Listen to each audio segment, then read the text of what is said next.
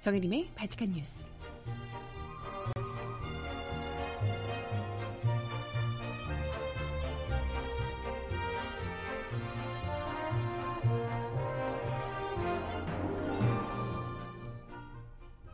여러분 안녕하세요. 바칙한 뉴스 정혜림입니다. 최승호 PD가 드디어 MBC 신임 사장으로 내정이 됐습니다. 최승호 PD는 해직 청, 해직 1997일 만에 MBC 사장으로 복직하게 될 예정인데요. 아, 이거야말로 진정한 금의 환영 아닌가요? 정말 멋지네요. 최 사장은 신동호, 배현진 앵커를 교체하고 잘못한 사람들에게 책임을 따져 묻겠다고 밝혔습니다. 와, 벌써부터 막 기대된다 막. 음악 듣고 해서 오늘 이 반가운 소식을 함께 이야기 나눠보겠습니다. 첫 곡으로요, 정세훈이 부르는 바다를 나는 거북이 듣고 오겠습니다. 신청곡 있으신 분 주세요.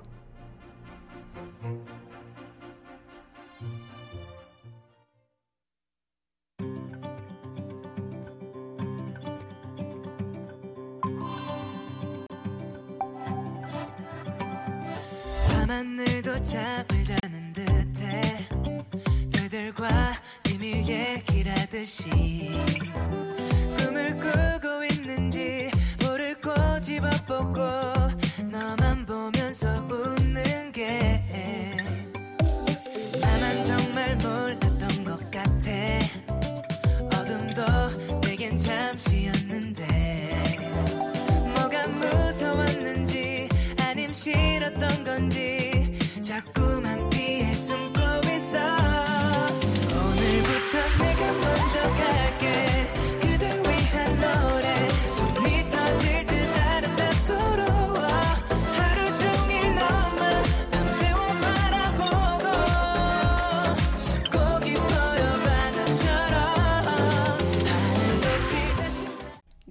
바다를 나는 거북이 신나는 노래로 오늘 첫 곡 듣고 왔습니다. 모처럼 반가운 소식이어서 아, 참 이렇게 될 날을 고대하면서 사실 해직 기자들이 이렇게 다시 금의 환영하는 모습을 고대하면서 지난 9년간을 정말 피터지게 싸워오셨을 텐데요.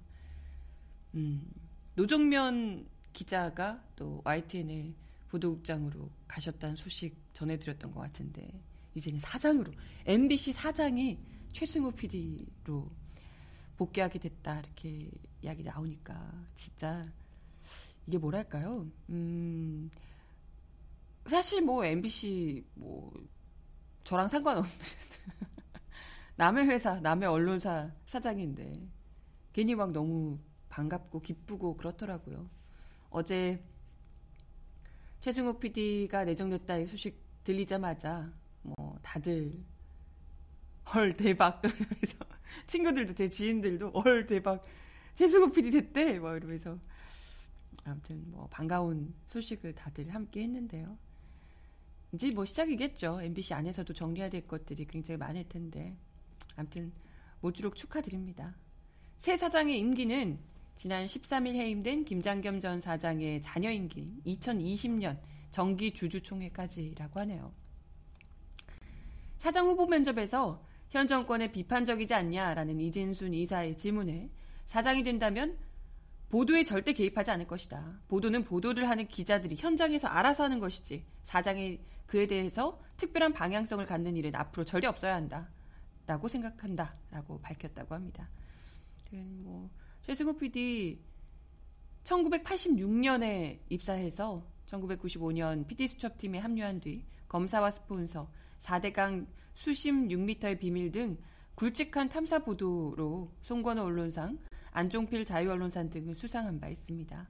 2003년에 MBC 노조위원장을 역임했고 2012년에 172 파업 도중에 해직이 된 바 있습니다.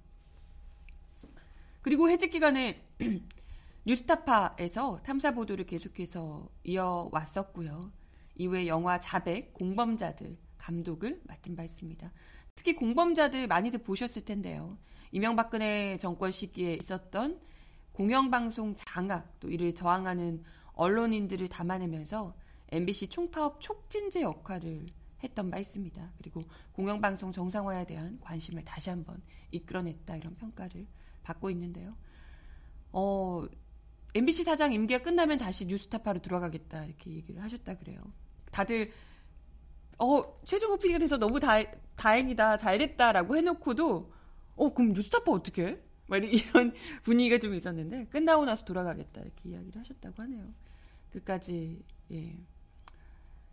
아무튼 지난달 14일에 박문진 이사 임시이사회에서 김장겨 사장 해임안이 가결됐고 주주총회에서 해임이 최종 확정이 됐던 바 있습니다. 그러고 나서 이제 MBC 노조 총파업이 종료가 됐었고요. 그리고 나서 박문진이 지난달 30일 임시이사회를 개최해서 사장 공고자 13명에 대한 표결을 통해서 최종 후보 3인을 발표를 했었죠. 이문식 전 MBC 논설위원장, 이우호 전 논설위원 실장, 그리고 최승호 PD 이렇게 3명으로 압축이 됐었습니다. 그래서 어제 면접, 사장 면접을 진행했는데 이게 굉장히 또 화제가 됐었죠. 공공성과 시민 참여성을 높이기 위해서 MBC 페이스북 계정을 통해서 생중계가 됐습니다. 후보자들이 인사와 함께 어, 뭐 이사들의 질의가 이어졌고 50분간의 인터뷰 시간이 주어지기도 했습니다. 그래서 박문진은 지난 1일부터 5일까지 MBC 홈페이지를 통해서 시민들로부터 받은 최종 면접 질문 중에 가장 많이 질의된 내용을 선정해서 후보자들에게 질의를 했다고 하네요. 그래서 그간의 사장을 뽑는 방식과도 너무나도 다른 선출 과정을 보여주면서 앞으로의 물론 사장 선출된 최승호 PD, 최승호 사장도 너무 기대가 되지만 이 선출 과정만 봐도 이전과는 너무나도 다른 이전에는 어땠습니까? 사실상 청와대가 낙점하고 밀실에서 추진돼 왔었죠. 이런 선출 방식 자체가 악의 근원이었다는 지적입니다. 오죽하면 그 밀실 면접에서 정권의 비판적인 구성원들은 어떻게 제압하겠냐 이거에 제가 이렇게 제압하겠습니다. 이렇게 제압하겠습니다. 이런 포부를 밝혀야만 사장으로 선임이 되는 일이 있었다는 거죠. 말도 안 되는 말도 안 되는 정말 정권의 비판적인 세력들 제가 싹 싹 갈겠습니다. 이런 포부를 밝혀야만 사장으로 선임되던 시절이었다는 거죠.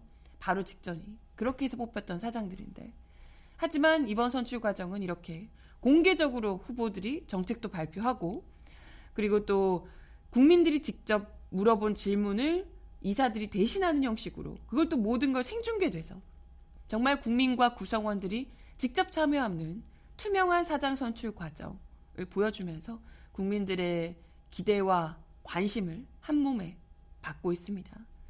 공개, 투명, 참여 이런 민주주의 기본 덕목을 지키는 게 진정한 공영방송, 공정한 공영방송의 재건 하는 방법이다. 이걸 이제 똑똑히 보여준 것이 아닐까 이런 생각이 듭니다. 일단 뭐 이런 상황에서도 지금 뭐 자유한국당에서는 노영 방송이 됐다며 노조가 방송을 장악했니 뭐 이러는데 아니 이렇게 지금 생중계로 하고 모든 것을 투명하게 하고 이렇게 했는데 이게 노조가 장악했다라고 하게 되면 민주주의 자체, 민주주의적인 방식 자체를 굉장히 불쾌하는 거다라고밖에 볼 수가 없는 거죠. 청와대에서 찍어서 내려오는 사장을 해야지 어떻게 감히 어 조합원들이 국민들이 구성원들이 하는 걸 원하는 사장을 뽑을 수 있어. 이런 마인드와 똑같지 않나. 대통령을 어떻게 감히 국민이 뽑아? 이런 마인드와 뭐 뭐가 다르냐. 이렇게밖에 볼 수가 없지 않을까 싶어요. 오늘 뭐 자유한국당도 뭐 굉장히 불쾌감을 드러냈고 조선일보도 뭐 노영방송 됐니 어쩌니 노조가 장악했다고 이런 뉘앙스로 이야기를 했다고 하던데. 이제는 자기들 마음대로 할 수 없다는 걸 이제 뼈저리게 느끼니까 그렇지 않을까 불편한 심기를 이제 드러내고 있는 것 아닐까 이런 생각이 듭니다.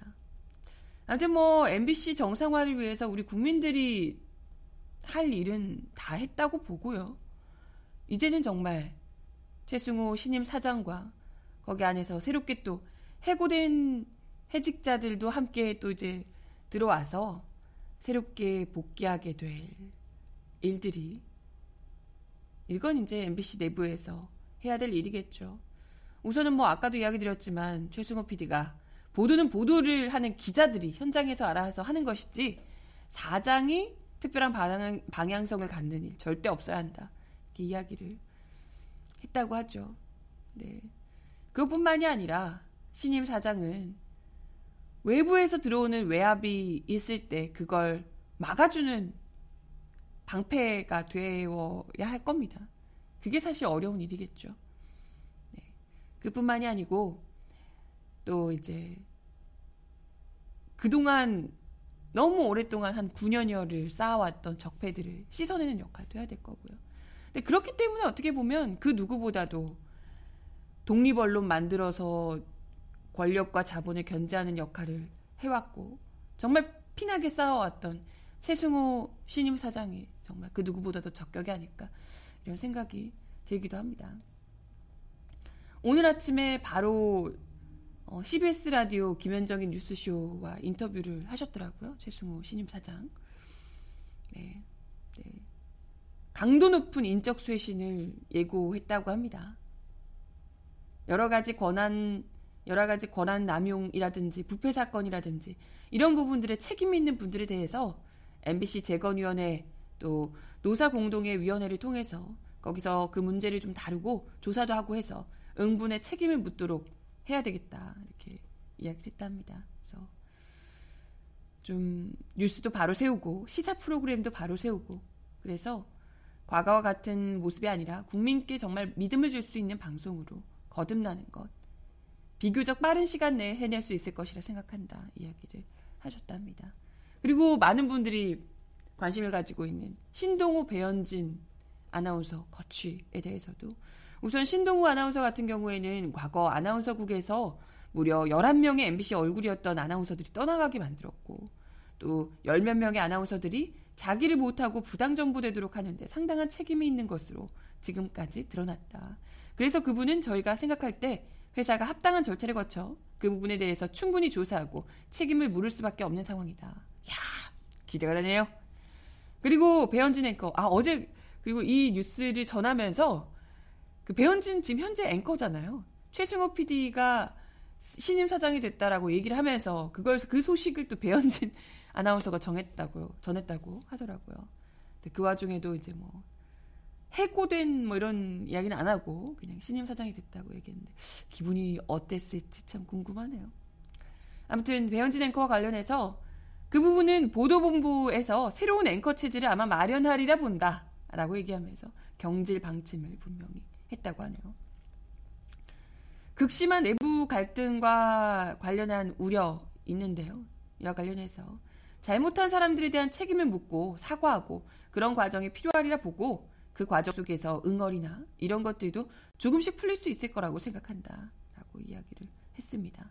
또 전 정권 때 폐지됐던 시사교양국 복원 여부에 대해서 당연히 복원돼야죠. 시사교양국. 당연히 복원돼야죠. 라고 밝혔습니다. 어, 막, 왜 이렇게 좋지? 기대가 되네요. 향후 MBC가 만들 프로그램의 방향성과 관련해서는 공영방송다운 프로그램들을 해보고 싶다. 드라마, 예능, 시사교양, 다큐멘터리, 또 라디오, 다 공영방송다움이 있어야 된다고 생각한다.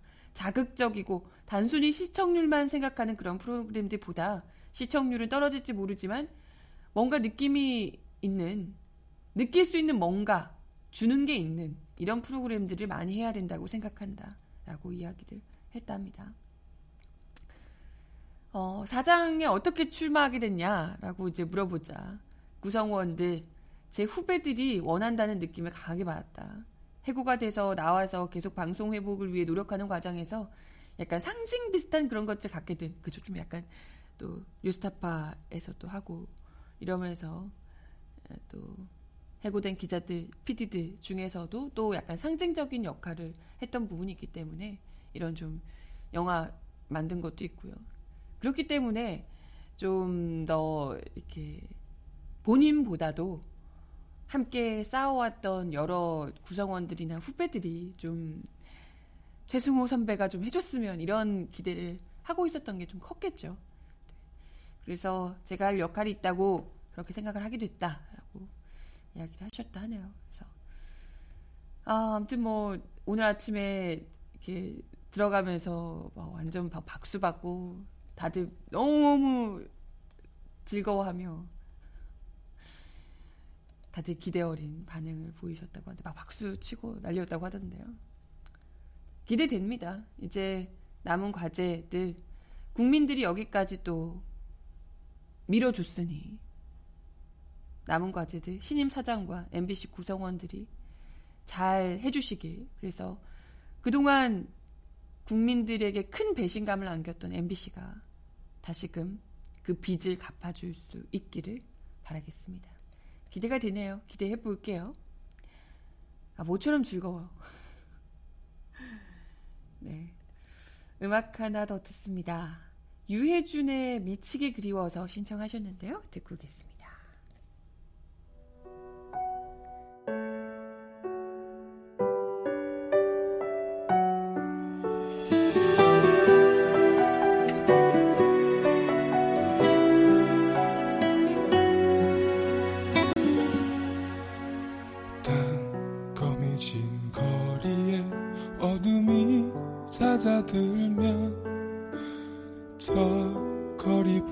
이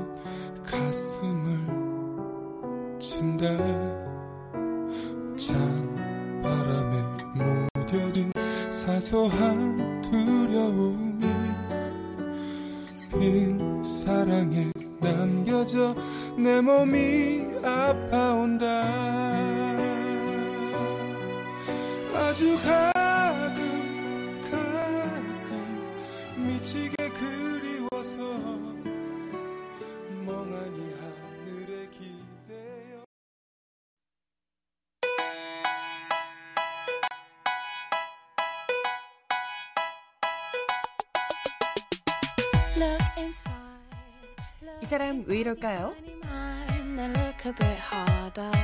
Cause we're so uninspired, so sick and tired of all the hatred you harbor.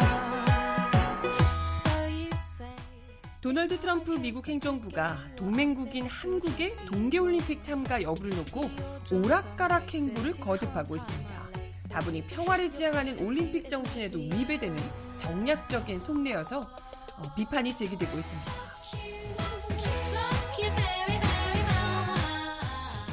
니키 헬리 유엔 주재 미국 대사는 현지 시간으로 6일 미국 폭스뉴스와의 인터뷰에서 미국의 평창 동계올림픽 참가 여부에 관해 그것은 더 생각해볼 문제라며 유보적인 입장을 밝혔습니다.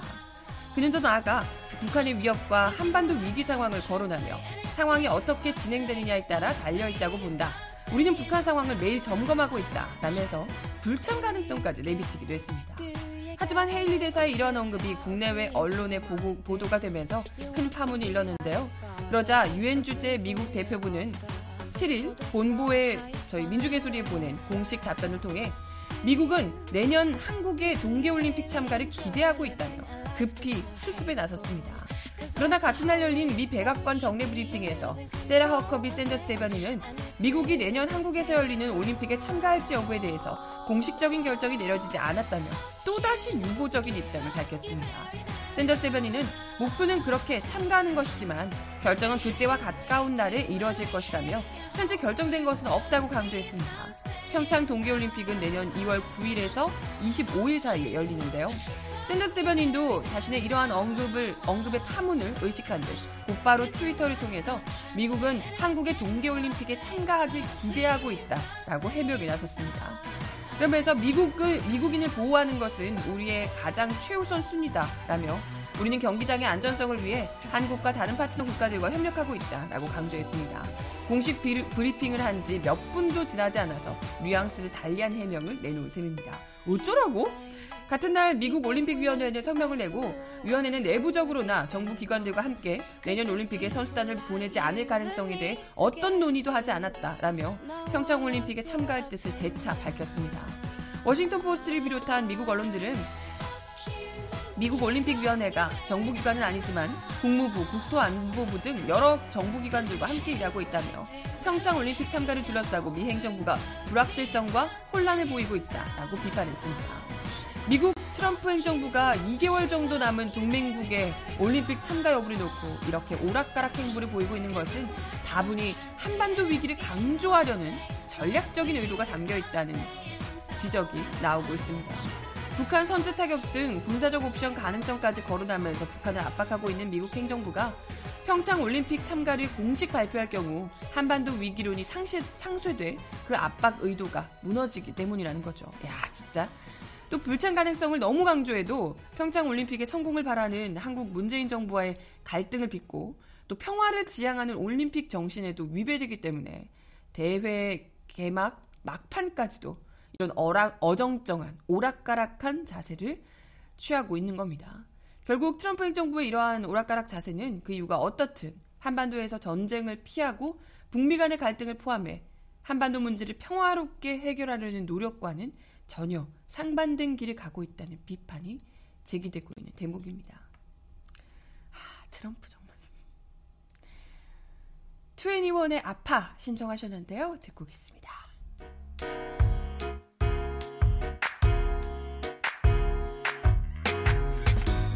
신발을 신고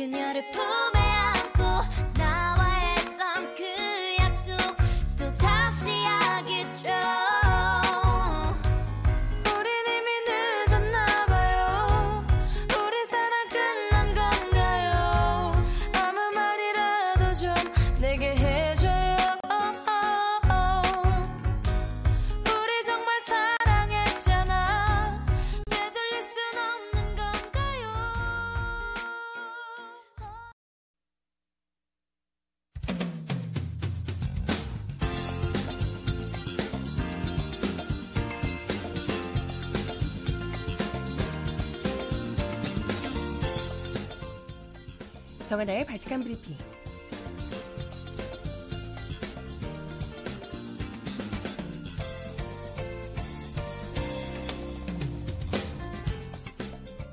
첫 번째 소식입니다. 이명박 전 대통령을 겨냥한 검찰의 또 다른 수사가 시작됐습니다. 시민단체들의 고발에 따른 것으로 발음을 이렇게 쓰지? 수사가 진행되면 이 전 대통령에 대한 조사가 불가피할 것으로 예상됩니다.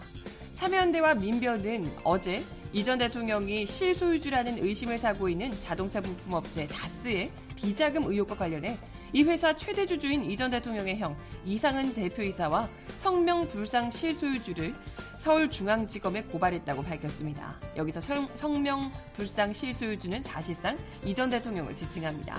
두 단체는 고발장에서 두 사람을 특정 경제범죄 가중처벌법의 횡령, 범죄 수익 은닉 규제 및 처벌 등에 관한 법률 위반, 특정 범죄 가중처벌법에 조세 포탈 등의 혐의로 수사해달라고 요청했습니다. 두 사람이 공모해 2003년부터 2008년 다스의 해외 수입 원자재 가격을 부풀리는 수법으로 약 120억 원의 비자금을 만든 뒤 국세청의 추적을 피하기 위해 43개 차명 계좌에 넣어 관리했다고 주장했습니다. 이들 단체는 또 2007년 대통령 선거를 앞두고 이전 대통령의 실소유 의혹이 제기됐던 이른바 BBK 사건의 특별검사를 지낸 정호영 변호사도 특정 범죄 가중처벌법의 특수 직무유기 혐의로 고발했습니다. 정 변호사가 특검을 당시 광범위한 자금 추적을 위해 약 120억에 이르는 다스의 비자금을 확인하고도 이를 수사하지 않은 채 덮었다는 겁니다. 실제 검찰이 정 변호사를 소환 조사할 경우 특별 검사가 직무와 관련해 본격적인 검찰 수사 대상에 오른 첫 번째 사례가 될 전망입니다. 서울중앙지검은 이날 사건을 형사 일부에 배당해 사실상 수, 수사에 착수했습니다. 검찰 핵심 관계자는 전직 대통령 관련 사건이라 접수 직후 형사 일부에 배당했다고 말했습니다. 앞서 이 전 대통령 관련 고발 사건을 수사 중인 첨단 수사 일부가 아니라 중앙지검 전체 수석 부서에 배당한 겁니다. 이에 대해 검찰 관계자는 신봉수 첨수 일부장이 과거 BBK 특검 파견 검사였기 때문에 불필요한 오해나 억측을 배제하기 위해 다른 부서에 배당한 것이라고 설명을 했습니다. 이로써 이전 대통령을 겨냥한 검찰 수사는 기존에 진행 중이던 국정원 및 국군 사이버사 정치 관여 사건, 또 해외에 있던 BBK 관련 140억 원 다스 불법 송금 의혹 고발 사건에 이어 모두 3건이 됐습니다. 이번 고발 사건의 경우 검찰이 접수와 함께 수사에 착수했기 때문에 종국 결정을 내려야만 하고 이를 위해선 수사 과정에서 어떤 식으로든 이전 대통령에 대한 조사가 불가피할 것으로 보입니다. 하지만 글쎄 속도를 낼 수 있을지는 모르겠네요. 내년으로 넘어갈 수밖에 없다라는 입장이라고 하는데요. 검찰이 제대로 수사할지도 좀 걱정이기도 하고.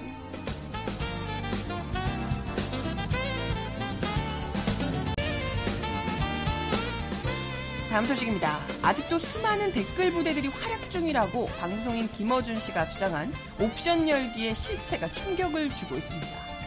TBS 라디오 김어준의 뉴스공장 진행자인 김어준 씨는 어제 어, 김어준 뉴스공장 일부에서 재밌는 거 하나만 얘기하겠다. 제가 댓글 부대 아직도 운영된다고 여러 번 얘기했는데 반신반의하는 분들 많을 것이다.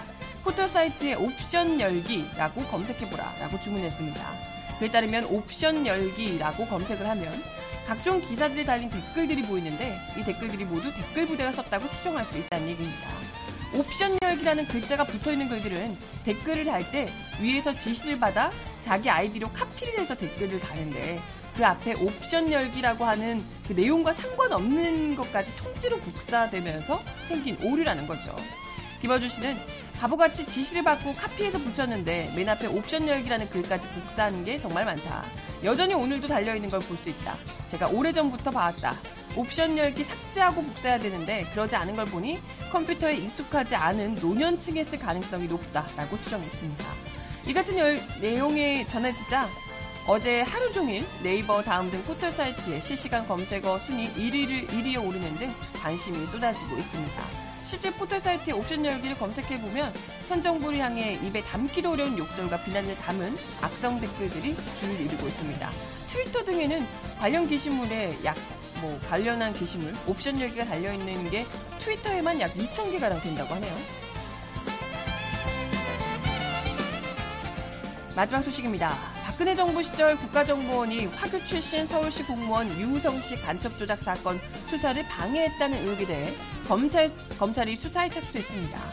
서울중앙지검은 어제 유씨 사건 당시 국정원이 위장 사무실을 마련해 압수수색에 대응하고 허위 서류를 제출했다는 취지의 진정서가 전날 접수돼 공안 2부의 진정 사건에 배당했다고 밝혔습니다. 앞서 검찰은 지난 2014년 이 사건 증거조작 혐의로 국정원 대공수사팀을 압수수색했었는데요. 당시 검찰은 국정원 청사에 수사관들이 보내 이 사건을 맡은 수사 3처 사무실에서 내부 문건, 전산 자료 등을 확보했습니다. 하지만 국정원 내부 직원으로 추정되는 익명의 제보자에 따르면 해당 사무실이 위장 사무실이었다는 거죠. 아, 이분들 이런 짓을 많이 하는군요. 위장 사무실 꾸며놓고. 그는 이어서 수사 3처 사무실에 블라인드를 세우고 가짜 컴퓨터들을 채우는 방식이었다고 밝혔다고 하네요. 또 검찰 압수수색에 대비해 김보현 대공수사국 과장의 총괄 아래 최모 대공수사국장과 이재훈 대공수사 처장 등 직원 6명이 모여서 수시로 현안 회의를 열었고 이 회의에서 검찰의 압수수색에 대비한 세부 계획이 세워졌다고 하네요.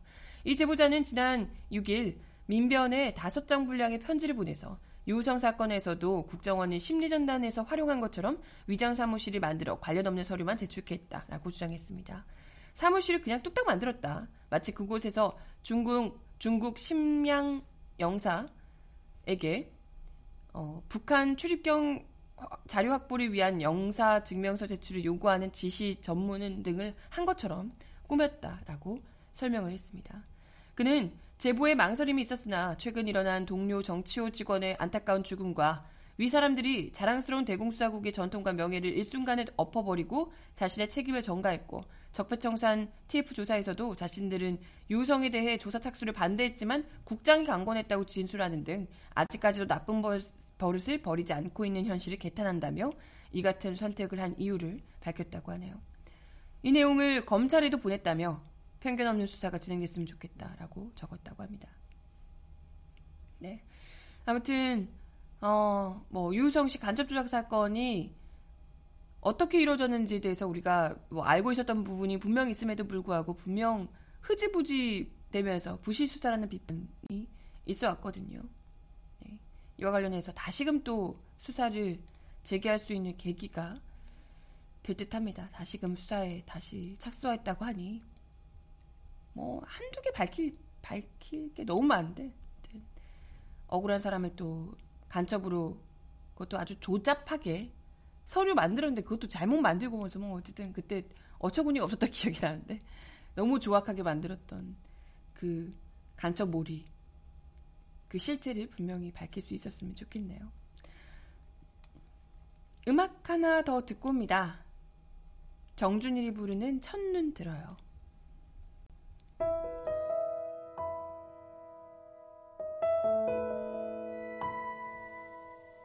내 맘을 한 번만 만져줘요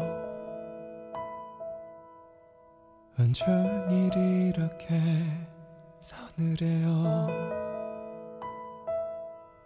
겨울보다 차가운 하늘 그 아래 내가 서 있으니 눈물도 얼어버릴 듯해. 조용히 한 번만 불러줘요. 수없이 말하던 내 이름을 영원을 거슬러 하루를 아니 1분을 보게 돼도 그럴 수 있다면 견뎌낼게. 그 기다림 끝에 그대가 서 있어 주길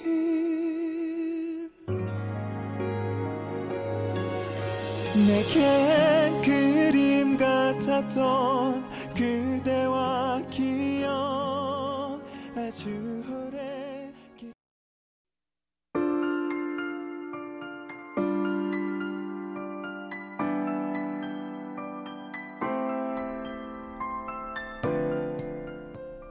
세상 속 가장 필요한 목소리를 전합니다. 여기 곧 우리가 있어요.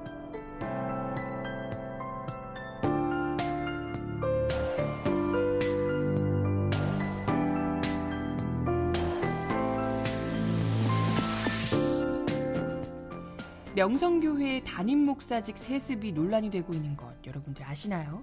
이런 가운데 명성교회 청년 신자들이 세습 반대를 공개적으로 주장하고 나서 관심을 모으고 있습니다. 명성교회 신자들이 공개적인 입장을 밝히고 세습 반대를 외친 것 이번이 처음이라고 하네요. 명성교회 청년 대학부 출신 교인들은 어제 명성교회 세습 반대를 위한 신학생 연대와 함께 어, 장로회 신학대학교에서 기자회견을 열고 명성교회 세습 사태에 대한 청년들의 선언을 발표했습니다. 세습 반대를 밝힌 이번 성명엔 416명이 함께했다고요. 이들은 선언문을 통해 우리는 명성교회 세습을 반대합니다. 이번 세습 사태에 대한 교계 및 국민들의 우려에 공감하며 공교회를 해치는 이러한 행위를 규탄합니다. 또한 이번 사태를 비정상적 방법과 침묵으로 회피하려는 모든 시도에 반대합니다. 라고 밝혔습니다. 또한 이번 사태의 책임은 김하나 목사 본인에게 있습니다. 교회를 향한 비판을 세상의 소리라 여기지 말고 지금이라도 원점에서 논의될 수 있도록 결단하십시오. 라며 김하나 목사의 사퇴를 촉구했습니다. 아울러 이들은 공동의회의 정, 적극적 참여와 정상적 운영의 감시, 투쟁, 투명한 의사, 의사결정 절차를 위한 정당한 질의, 정기적이고 상세한 재정 운영의 공개 요구는 우리 교인의 권리이자 의무입니다. 이것이 진정으로 교회를 사랑하는 것임을 명심하고 다 함께 실천해 나갑시다. 라며 다른 교인들의 동참을 호소했습니다. 끝으로 청년대학부 원들은 순수한 신앙의 열정으로 불의에 대항해야 합니다. 개혁교회는 항상 개혁돼야 합니다. 그 중심에 언제나 젊은이들이 있었습니다. 민주적이지 못한 독점적 목회 방침과 교회 내 불합리한 구조에 대항하여 한국교회와 이 나라의 희망이 되어 주십시오라고 이야기했습니다. 이런 대학 대형 교회 그것도 좀 보수적인 대형 교회에서 이렇게 나오기가 쉽지 않은데 청년 신자들이 대단하네요. 근데 이게 먹힐려나 모르겠네. 이 명성교회 전혀 지금 뭐 듣지도 않고 넘어가지 않을까 이런 생각이 드는데 아무튼 그 교회 안에서도 이렇게 제 목소리를 내는 사람들이 계속해서 있어야만 이게 또 자정작용이 되니까요. 개혁교회였는데 어느새 가장 보수적인 집단이 되어버리는 우리나라 특히 이 보수 대형 교회들이 이제는 좀 바뀔 때가 되지 않았을까 싶은데 일단 뭐 세금 걷고 이게 좀 뭔가 좀 투명하게 해야 한다는 요구들이 계속해서 있고 이러면 바뀔 수도 있지 않을까요? 조금씩 천천히 아주 천천히 빠르게는 못 바뀌겠지만 아무튼 용기를 내서 이렇게 또 얘기를 해준 청년 신자들 훌륭하시네요. 어, 음악 마지막 곡 들려드리면서 인사드리겠습니다. 헛각이 부르는 오늘만은 말할게 들려드리며 인사드릴게요. 그대 곁에 잠들 수 있다면 한평생을 기다릴 수 있죠